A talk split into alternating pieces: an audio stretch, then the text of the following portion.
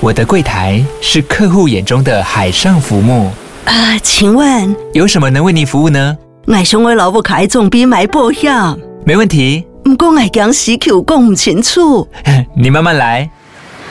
办您靠岸，台银人寿一直都在，以安心、可靠、诚信、稳健为本，尊重多元，关怀弱势。因为台银人寿，我不再漂流。以上广告由台银人寿提供。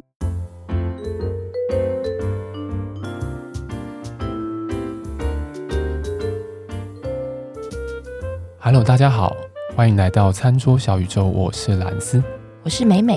我们分享生活中的美食和美酒，一起探索转动你的餐桌小宇宙。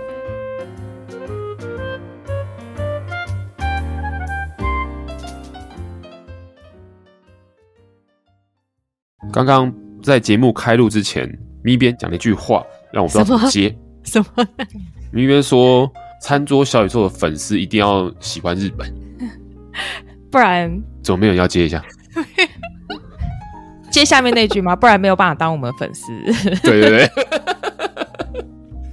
确实，我们我们节目好像讲日本料理或讲跟日本有关系的这种集数，还是比例还是比较高啦。还有日本酒啊，对不对？对。那这样我们是不是要，是要照顾一下其他的听众？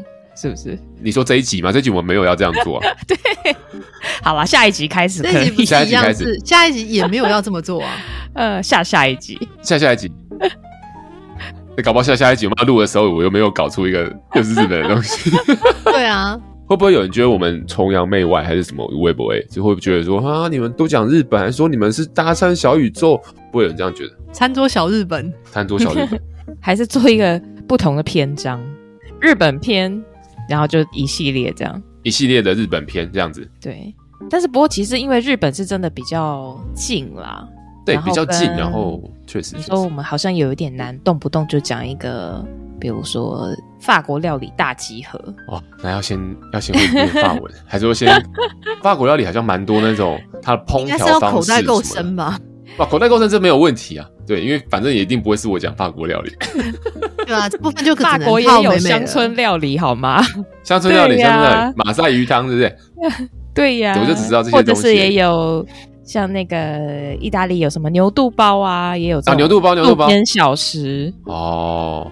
所以这些东西台湾吃得到吗？其实牛肚包有诶、欸，有一些口袋名单有收藏，但是我还没有真的去吃过牛肚包。对，然后一些乡村料理，我之前也有在宜兰有吃过。嗯哦，还没机会拿来节目讲，因为它也是一个像私厨这样子的的料理。哦，OK，对，之后有机会再来跟大家分享啦。我前阵子有看到一个新闻。台湾的新闻，他说，自从解封之后，来台的日籍旅客跟去日本的台籍旅客之间的差额是三倍之多，就是来台湾的日本人乘以三等于去日本的台湾人，表示大家最近都疯狂的想要去日本玩。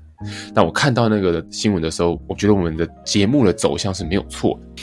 我相信真的有三倍之多，因为这一。阵子这一两个月，我的 Facebook 一打开，或者 IG 一打开，哦，所有的朋友都在，感觉都在日本是怎么样？对啊，看到很气，工作不允许啊，工作不允许，太忙了，对，比较忙。其实我就在，比如说在银座走动的时候，都会看到，其实真的是非常多的观光客都已经出现在日本，嗯、很多人都会在讲说，哇，那这样子，如果日元升值的话怎么办？希望不要，趁现在先去好去满。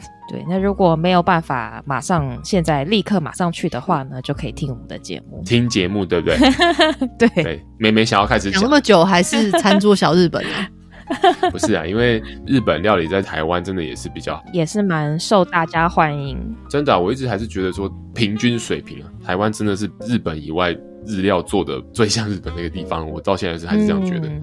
嗯今天我们要讲的这间日料，好像也是一个开了十几年的店啊。对，在大直北安路，叫银祥割烹寿司。银就是嗯，吟游诗人的吟，然后祥是飞翔的翔。哦，割烹寿司。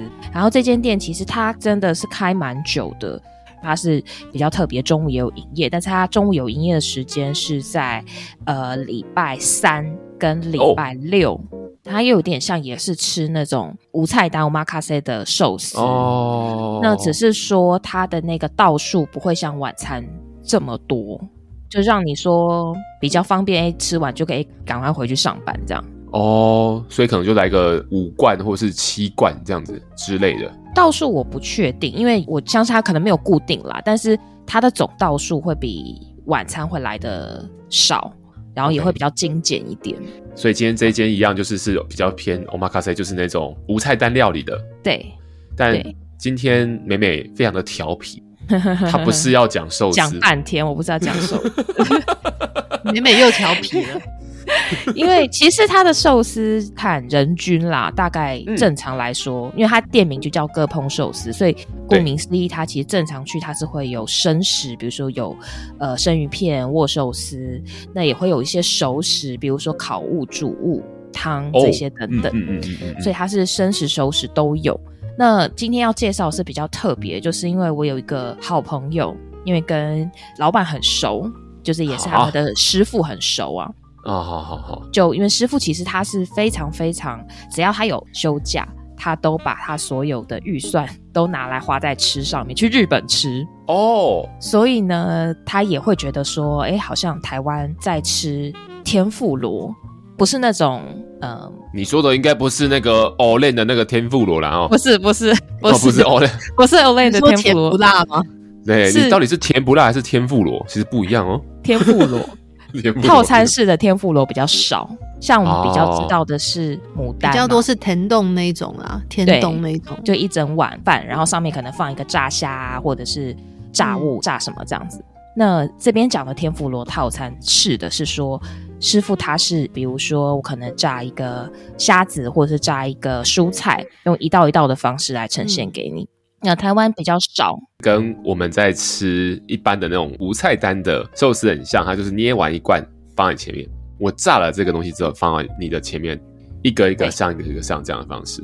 对，那因为目前台湾像这样子呈现方式的店其实真的比较少。刚刚就讲说，像米其林一星的牡丹，嗯，它是有用这样子的方式来做，但是这间店其实非常非常难订，它每个月是用它的官方网页，嗯，去定位。我随时随地看啦，点进去它都是满的，你只能、oh. 只能去排候补。所以我就介绍给大家说，如果大家对于天妇罗这种套餐式的，又暂时没有办法去日本，其实就可以考虑来这一间。嗯、那只是说呢，比较特别是说，因为师傅在料理的过程当中，天妇罗还是一道一道上嘛，嗯、那他没有办法说哦，我一次全部煮好，所以他必须要全程、uh, uh, uh, uh. 就整道餐的。全程都站在油锅旁边，嗯，也就是说，他没完全没有办法去做别的事，比如说切鱼啊，去捏寿司等等，就没办法。所以，如果要吃天妇罗的话，他就必须要包场。那其实包场也没有很难，包场其实就揪他最少是十个人，最多十二个人哦，揪到十个就可以去跟老板约时间，然后来订这样子的天妇罗套餐。那至于价格呢？Oh. 其实大家就可以依个人的预算去跟师傅讨论，这个当然就会反映在食材上面啦。像我的这个朋友，他每次揪我们去，我们去吃的价钱都不太一样，因为也要看当时的食材有什么。嗯所以价钱的部分我就先不分享。如果真的有兴趣，可以去跟师傅讨论。我是昨天吃的，现在现在是热腾腾的来跟大家分享，好热腾腾哦！因为我本来想讲别间，但后来又觉得昨天吃实在觉得太好吃了，哦，就立刻把原来要讲的换掉。想知道被换掉的是？然后好，我要分享几个我觉得非常印象深刻的菜。第一道我们一坐上来，它就是给我们一个香香蟹，嗯，香香蟹，香香蟹，香是香香味的香，第二个香是箱子的香，哦。哦，香香蟹它的产季是在每一年的十一月到一月，嗯、它的螃蟹的形状，它是那种手脚比较细长的，然后它的味道呢，肉质是比较细致，肉不会像说一般的肉馅那么多，但是它的那个螃蟹的香气跟它的香甜度其实是很高的。香香蟹的软非常非常的细，鲜味很浓，所以香香蟹其实是在吃一些呃寿司店或是日本料理，假设如果有机会吃到的话啦，就大家都可以试试看。然后我是觉得。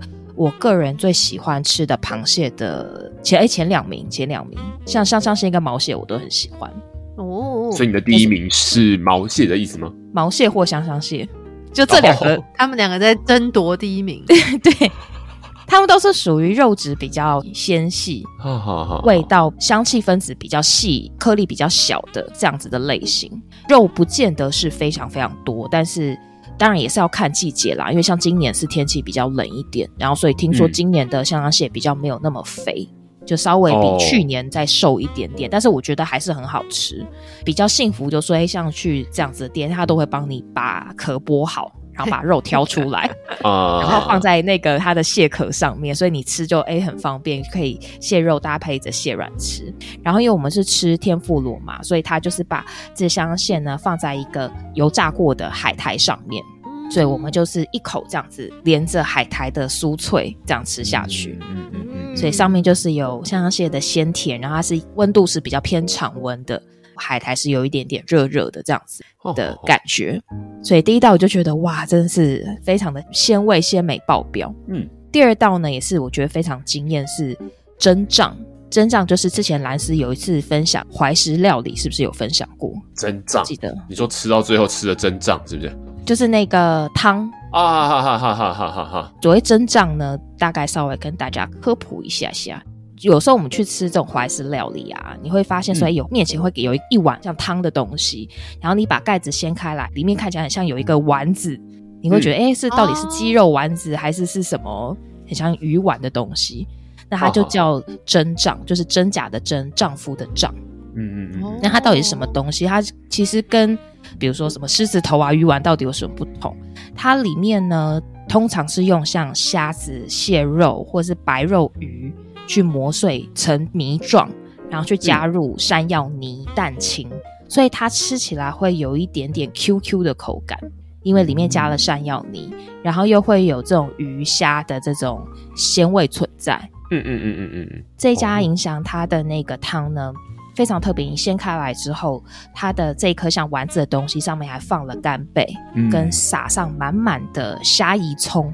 虾夷葱它的味道其实跟一般的葱比较不一样的是说，葱的气味比较不会那么强烈，它比较温和，嗯、它也比较温柔啦，对不对？对，本身也比较细，对，对。然后它又切的这样碎碎，所以等于就撒满在碗里面，你看起来视觉上就觉得哎，整碗这样绿绿的，很漂亮。嗯、这一碗蒸酱是一喝下去，你整个身体就暖了嘛，嗯，就可以开始大喝子大喝。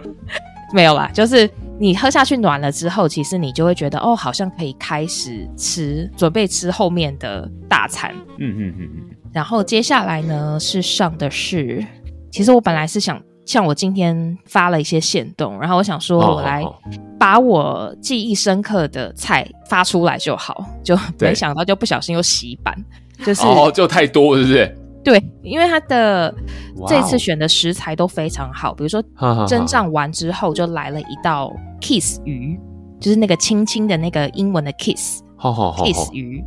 那 kiss 鱼它的肉质也是比较纤细的，它有一点点像，我不知道大家有没有吃过目光鱼，我连听都没听过，眼睛那个目光，不知道它的那个肉质是就非常非常的细，可能细腻程度比。熟的金木雕再细一点，哦哦哦、在炸完之后，其实天妇罗它好吃的魅力就存在于说，它把所有食物的汤汁跟味道都封锁在面衣里面。如果真的炸工很好的天妇罗，大家会很爱的原因，所以它等于这一道就把它所有的鱼的纤细的香气都锁在这个棉衣里面。它的皮也是属于那种薄薄，纹路也是属于比较细、比较白色皮的鱼，嗯、所以它的整个炸完的味道是你会觉得哦，虽然它的肉也不是那种很丰厚型，就像比如说鲑鱼或者是熟的尾鱼，因为它是炸熟的嘛，不像它的那个你吃起来哎满满的那种肉感，但是你会觉得它这个纤细的质地会让你觉得哦，想来一口清酒 哦，对，所以。如果说真的没吃过的话，可以去吃吃看。然后当然不一定是要这个鱼啦。其实我发现说，只要是当时时令的鱼，其实多半配上炸工很好的师傅，其实都能够有很好的效果。嗯，再来我觉得很好吃的是炸外面包的是麻薯、马吉，然后里面包乌鱼子。我看到了，然后外面用一片海苔把它夹住，看起来超好吃。对，很好吃这道，因为它马吉就是 QQ 的嘛，然后里面包着切的比较厚的乌鱼子，那乌鱼子就会有这种这种咸香咸香，然后鲜味爆炸的感觉，然后外面又有马吉 QQ 的口感。然后因为它炸出来是温度比较烫一点，所以它外面就用海苔把它包住，让你拿起来的时候不会烫手。然后就连着海苔一起把它给吃下去。麻糬跟乌鱼子一定超棒的，很棒。这道这道很棒，当然也就是再继续配清酒下去。清酒，没错。当然中间还有像剁碎的尾鱼，也是放在炸海苔上面，这个也是转换。因为像你刚刚吃的那个乌鱼子比较烫口一点。它就让你说你嘴巴的温度不要一直维持这么高，所以下一道它就给你的是生食的尾鱼，它把它剁碎放在炸的海苔上面，让你这个温度稍微比较降下来一点。所以等于说它的道数之间，它也是有考量到你的整体吃起来的感受。嗯嗯嗯。再来，我们觉得超级超级好吃的是，它是来自福冈的车海老车虾。哦嗯嗯，车就车子的车，那车虾是如果说有机会大家去日本料理店，不管它是以什么料理方式呈现，握寿司也好，单吃它也好，其实大家都可以试着吃吃看。我很喜欢吃车虾，它车虾它的质地是很紧实的，嗯、像我们如果比较明虾跟龙虾，龙虾的肉质是比较松一点，松软一点。明虾是比较紧实，比较 Q 弹，那车虾又比明虾再更紧实，所以它就整体吃起来很扎实。然后师傅呢，为了让它的那个口感更好，他在下去炸之前，又把这个车虾给捏紧哦，就是让它更紧实，再用面衣把外层锁住，就让它你口感吃下去是很 Q。当然，还有一个是说，为了它在上桌的时候。它的造型是比较好看的，是呈现一个虾子一尾的这样子的形状。对，因为虾子它有一些筋嘛，所以很多像做天妇罗之前不是会处理虾，把它壳剥掉，剩下尾巴的时候，它会把它翻过来，把它下面化开，断掉它的筋，让它不会炸完之后是一个卷曲的样子。我是没有看到他的手法，就是师傅他介绍的时候，他有特别讲，嗯、所以他的虾肉不是说哎剥完壳就直接啪丢下去炸，嗯嗯嗯，嗯，他是有稍微把他的那个虾肉给捏紧一点点，嗯，然后还有一个分享说，哎，天妇罗我们怎么样判断它到底是师傅炸工到底好不好？嗯。就是我们去吃套餐式的天妇罗啊，其实我们的桌子前面都会有个那个盘子嘛，就是师傅他会把诶、欸、每一道料理放在这个盘子上，然后在这个盘子上面他都会放上一张纸，就是吸油的纸垫在那边。所以当你把每一道料理他把它放上去的时候，你如果这张纸它吸了很多油，其实通常就代表诶、欸、炸工好像没有这么这么厉害，油越少越好。哦。这个是给大家诶做一点小参考，不过师傅有说啦，这个纸的材质也很重要。对啊，我也觉得就放 对放比较不吸油的就好了。对，就看不出来，它还是会呈现一个反光在上面。嗯嗯嗯嗯。对，但有些确实是纸是特别稀有，所以他说，当然这个纸是稍微可以做一点点微调，但是还是遮挡不了太多。所以这个大家如果说有机会吃的时候，也可以观察看看，蛮好玩的。嗯，再来是还有炸鳕鱼白子，妹妹最爱的，就是鱼的筋囊。嗯，筋囊的部分，其实我一开始第一次我不太敢吃，人生第一次。天妇罗版本吗？还是说吃这个东西本身？吃白子这一道。吃白子的时候，嗯，料理。因为我平常是有一些内脏不太敢吃，然后后来朋友就跟我说：“你傻傻的，你一定要吃吃看。”所以。诶，也是分享给听众朋友。如果大家没吃过，或是一听觉得是筋囊，好像怪怪的，心里有些障碍，嗯、也可以试着尝试看看。它其实吃起来就很像那种很软绵嗯的豆腐，嗯嗯、然后再对对对对对，多了一点点，有点像是鱼浆，或者是一些一点点这种呃，我个人觉得像那鱼浆的味道。就是像鱼板的鱼味，就是一个鱼味就对了，对，就是有一个海鲜的海鲜的这样子的风味在里面就对了。对，然后因为鱼板或者是鱼浆，它又有一个甜味嘛，嗯，所以大概就是这种感觉。然后是它是有一点变比较 creamy 感觉的鱼板，所以没吃过的朋友也可以尝试看看。再来就是进入到高潮，就大家此起彼落的赞叹声不断。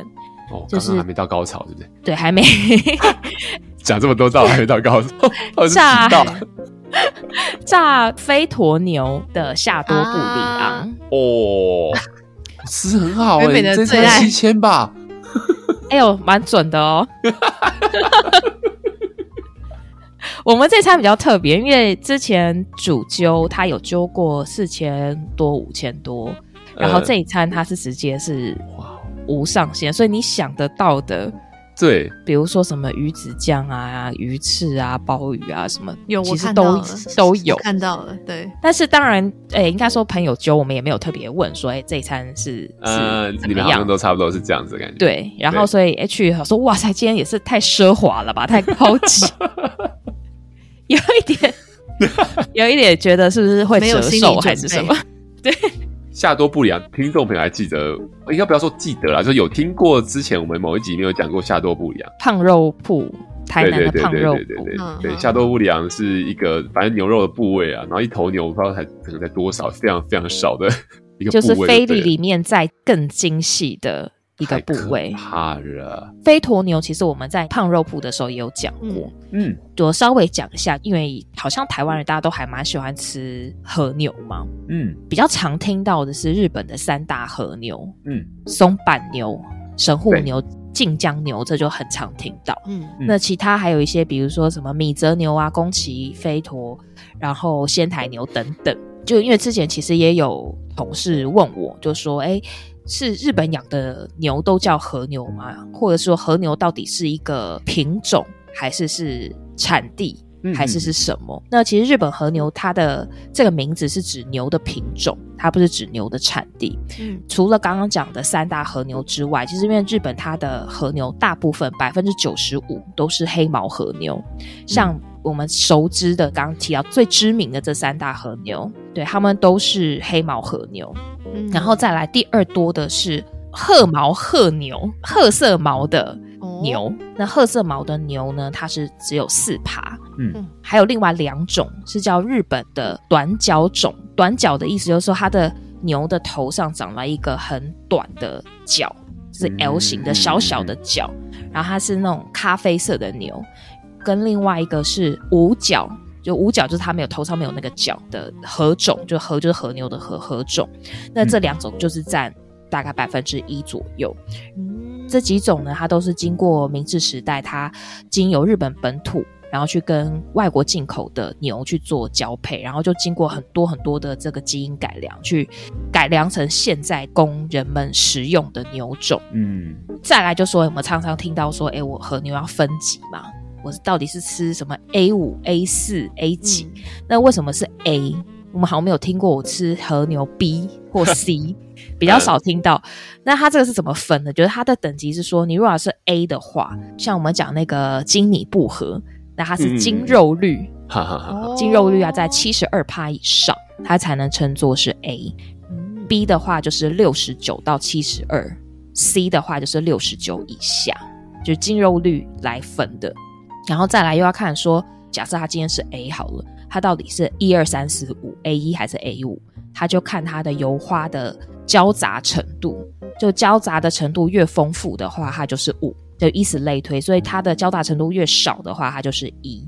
嗯嗯。但也不是说一就比五不好，而是说它一的油花交杂就没那么多。那比如说像我可能吃 A 五，我可能没有办法吃太多，会觉得有点腻。所以就是见仁见智啦，就是看大家喜欢的程度。那它还有在更细分的话，它包含连肉的肉色的等级，它都有分。它就有一些，比如说颜色是呃比较优良的，比较偏向这种橘色，不是那种深红色的，它就是五。那如果说它的颜色是比较深红的，比较暗一点点的，它最多就可以到一。所以它也是说五是最高的，一是最低的，嗯，就用颜色来分。所以颜色比较亮、比较红的就会比较高，等级就比较高。对，然后比较暗一点的就可能等级比较低一点。对，然后所以它其实分得非常非常细，还连脂肪也有分，脂肪的颜色跟质量，肉质的组成，它也有分级。所以假设如果真的很讲究的话，是可以分这么这么多细项啦。嗯哼哼哼哼。但是我们回过头来，其实我这次我也没有问说我们是是不是 A 级，反正。哎，就是好吃就好了，就好吃就好了。这就给大家参考，就是有时候像我自己，我大概就抓我自己喜欢的程度，大概是可能 A 三、A 四左右，嗯、到 A 五可能就真的没办法吃太多。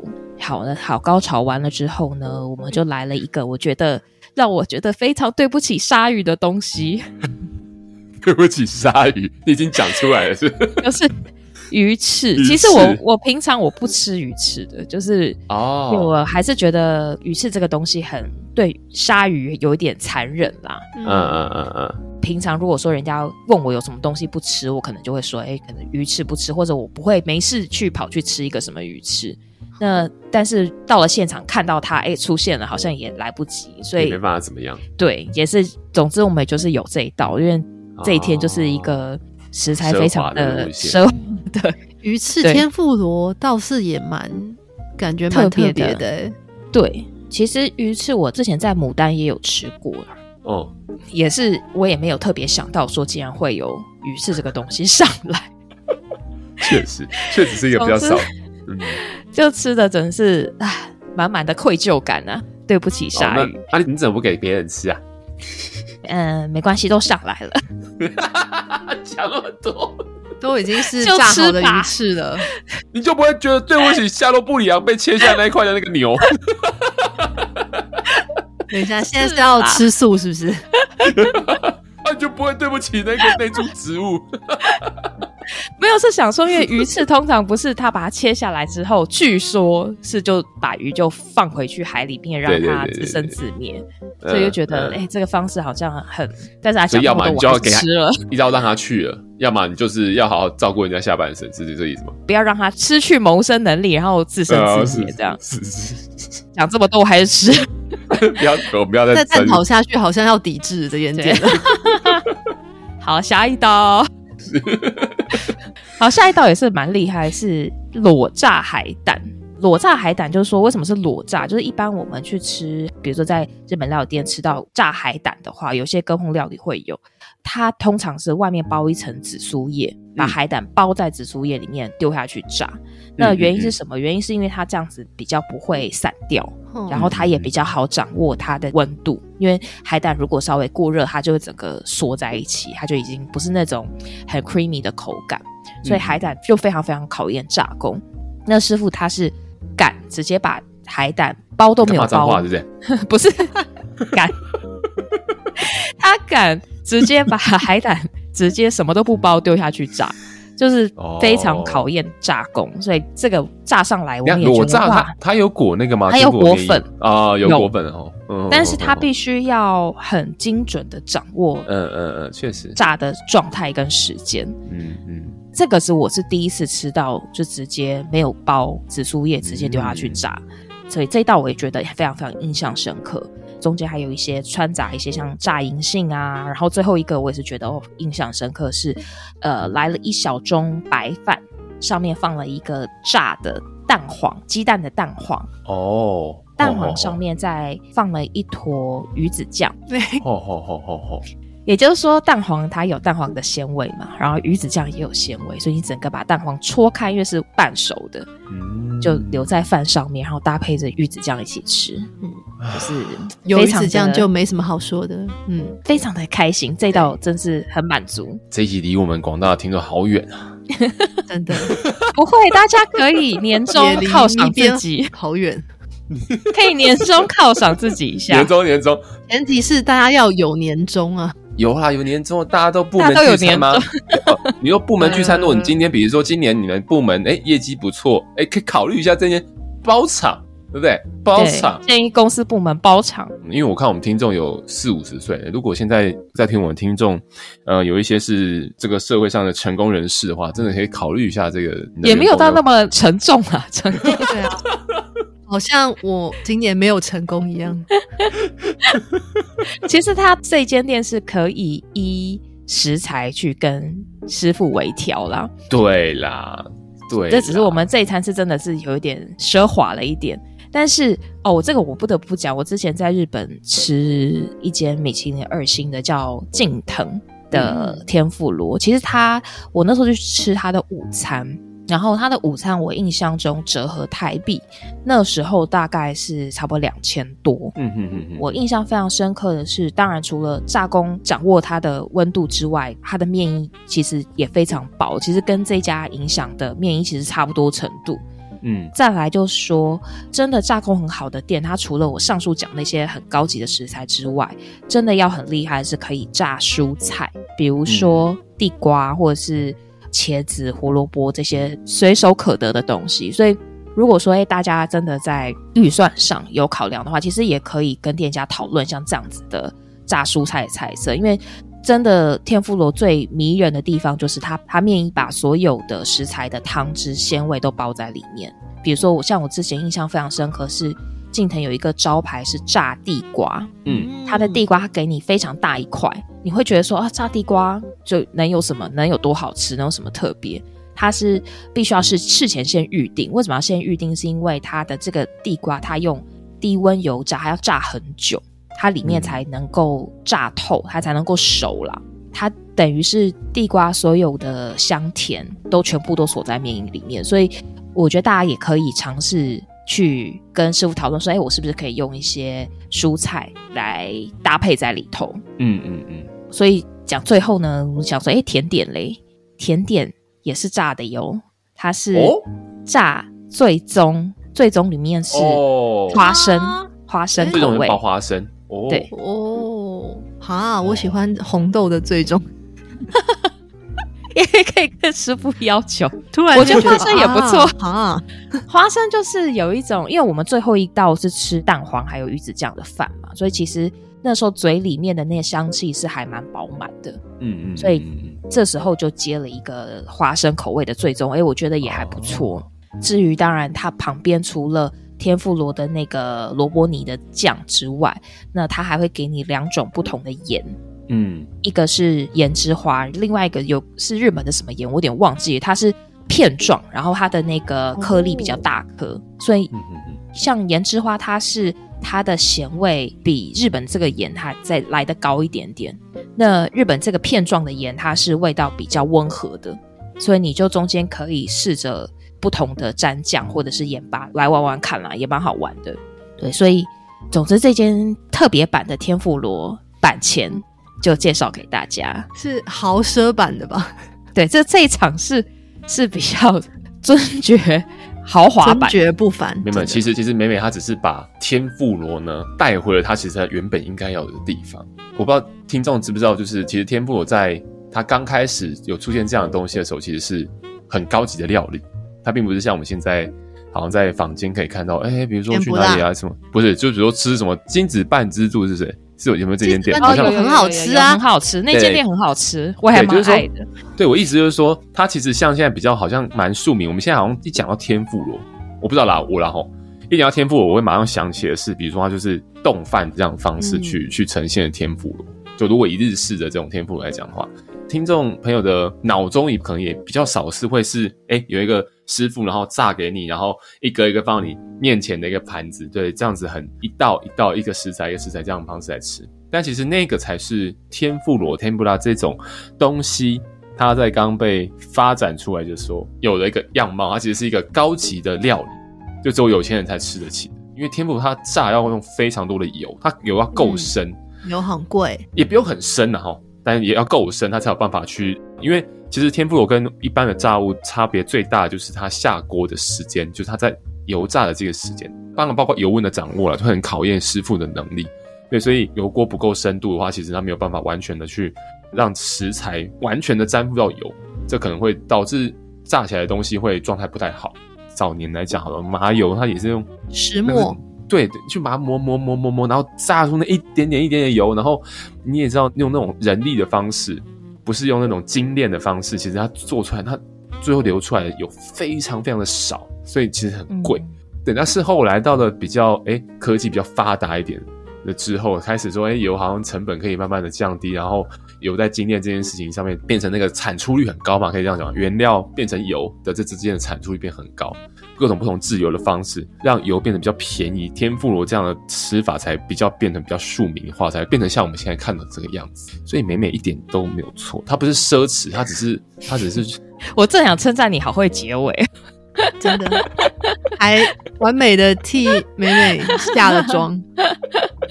没办法，因为刚刚他在讲的所有食材，我真的都是一直在想说，哇，那会是什么味道？那会是什么味道？哇，因为天妇罗不就是这样这个东西吗？它的面衣很薄，然后它又油炸时间表没有长，能够表现出它这个食材真正本身的味道。不然刚刚那些都是一些高级食材，如果如果你直觉讲说，哎、欸，那高级食材拿去炸会很可惜，不是应该要怎么样怎么样？没有没有，就刚刚美美讲的，她用面衣去把它的所有的鲜甜的味道或水分什么全部都锁在里面。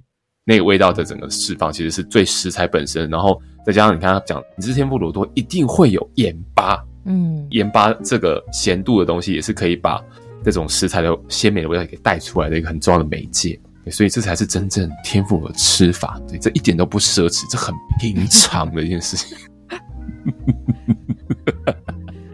李收尾，嗯，那我们今天的节目就差不多到这边做个结束。喜欢我们的节目的话呢，欢迎到我们的社群平台，IG、脸书。没有，没有，真的有机会。你不想问我喝什么酒吗？我光想要要把这个东西圆回来，我就已经精疲力尽。那我赶快换话题。那那我问你们，如果假设今天吃天妇罗宴，嗯、呃，你们脑袋中第一个酒的种类？你们会想要种类吗？对，会想要带什么样子的酒？当然是日本酒啦。哦哦，我会想要烧酎诶。哦，其实日本酒我们那天也有，烧酎也有，然后香槟也有，白酒也有，Burgundy 也有，所以我每一个都试了。烧皱我的理由是因为我觉得天妇罗本身它就是强调食物本身以外，还有就是那个油在油炸过程里面赋予这个天妇罗本身的香气。我觉得香气是天妇罗另外一个很迷人的地方。嗯，对。所以我会觉得说，哎、欸，那就是烧皱它个别有什么不一样的地方？其实就是香气是一个很大的嗯要素嘛。对，特征。对我，所以我我的理由是这样子。其实我们那天配了呃，从香槟，然后日本酒，日本酒有各种不同类型的，嗯，有生酒，生酒就是喝起来比较。清新，然后有一点带微气泡感，然后也是冰冰的喝，然后包含像葡萄酒的白酒、嗯、烧酒，然后还有朋友带的 Burgundy。其实我的结论是，我觉得天妇罗真是有够好搭酒诶。哦，因为是炸物吗？对，就是每一种像香槟搭起来，就是你觉得，因为香槟我当然就放在前面，怕放到后面喝醉，嗯、所以放前面。哎，大家除了开心之余，它的气泡这种很清凉的感觉，嗯、能够让你把气泡一定很赞，对，很赞。然后把这个面衣给稍微有一点点油腻，因为你吃多了，当然还是会觉得有一点油腻，给洗掉。清酒除了朋友带的生酒之外，那店家有请我们喝一人一小杯哦。我看到上一集兰斯介绍的十四代，哦、那它 其实是。这杯十四代其实它也有一点点的那个微气泡感，气泡，然后跟它的甜度也是比较温和的，嗯、然后所以它也能够包覆那个食材的甜味，跟稍微去洗带掉一点它的油脂。呃，我觉得比较印象深刻、比较特别的是 Burgundy，我们喝到最后刚好前面的酒喝完了，所以后面就剩了两支 Burgundy。然后理论上我会觉得，哎，大玉子酱，我有一点点觉得危险。会怕说他把一些铁锈味或者一些哦，嗯，哎，海味变成铁锈味，把它带出来。嗯、结果我发现，哎，完全没有，哎，我不知道是因为有，因为这个蛋呢，它是炸过的，我不知道是不是因为有面衣的关系。嗯、应该说它没有到非常非常的水乳交融，但是它也不违和，就它没有互相抵触。所以这是我觉得比较特别的地方，就是呃，应该说结论就是啦，炸物真的蛮百搭的，嗯，就什么样子的酒都可以。然后最后当然我们那个朋友点了一瓶烧酒，麦烧酒，麦烧酒理论上就非常大餐，然后我们也是加冰块冰冰的喝。所以最后我们的结论就是，呃，炸物就是没有什么带酒的疑虑，没有什么带酒的问题。就可以很放心的带。Oh, oh, oh. 你们这一餐真的不只是食材高级啊，你这个酒啊，哦，我刚一瓶一瓶的在给你看哦，惊死人啊，请估价，也没有那么夸张，真的也没有那么夸张。好了好了好了好了好好，美美意思是更夸张的都有，都有，这还不算最夸张的一次。对对对，我不是说我啦。酒的图片后面还躺了两瓶十四在纸盒，是怎样？那个是人家餐厅的布景，那是人家的布景。偷喝，偷喝还不放上来？你以为没有放上来，别人不知道你有偷喝，是不是？后面放了两个盒子，要能偷喝就好了。好屌哦！我觉得有机会真的可以再好好的来讲一下天妇罗这个，就是这个历史，它也是很有很有演进脉络的一个一种日式的料理。嗯，对啊。但是我们因为今天节目的关系，直接有点长，真的有点长，有点长，有点长。前面废话太久，那你会剪一点掉啊？会啊，当然，of course，我说不定全部剪掉，你也不会知道。好啦。那我们今天这期节目就大概到这里，把我们所有上片的资讯，还有我们在节目里面讲到的东西，包括餐饮的图片，我们全都会放在我们的脸书及 IG 上面，再欢迎大家去做追踪查看。记得留给我们五颗星，五颗星，五颗星，快要五十个了，就下次再见喽，拜拜。拜拜。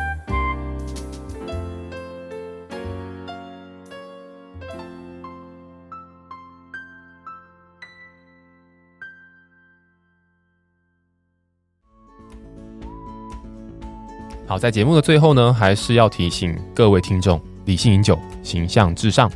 未满十八岁禁止饮酒，酒后不开车，安全有保障。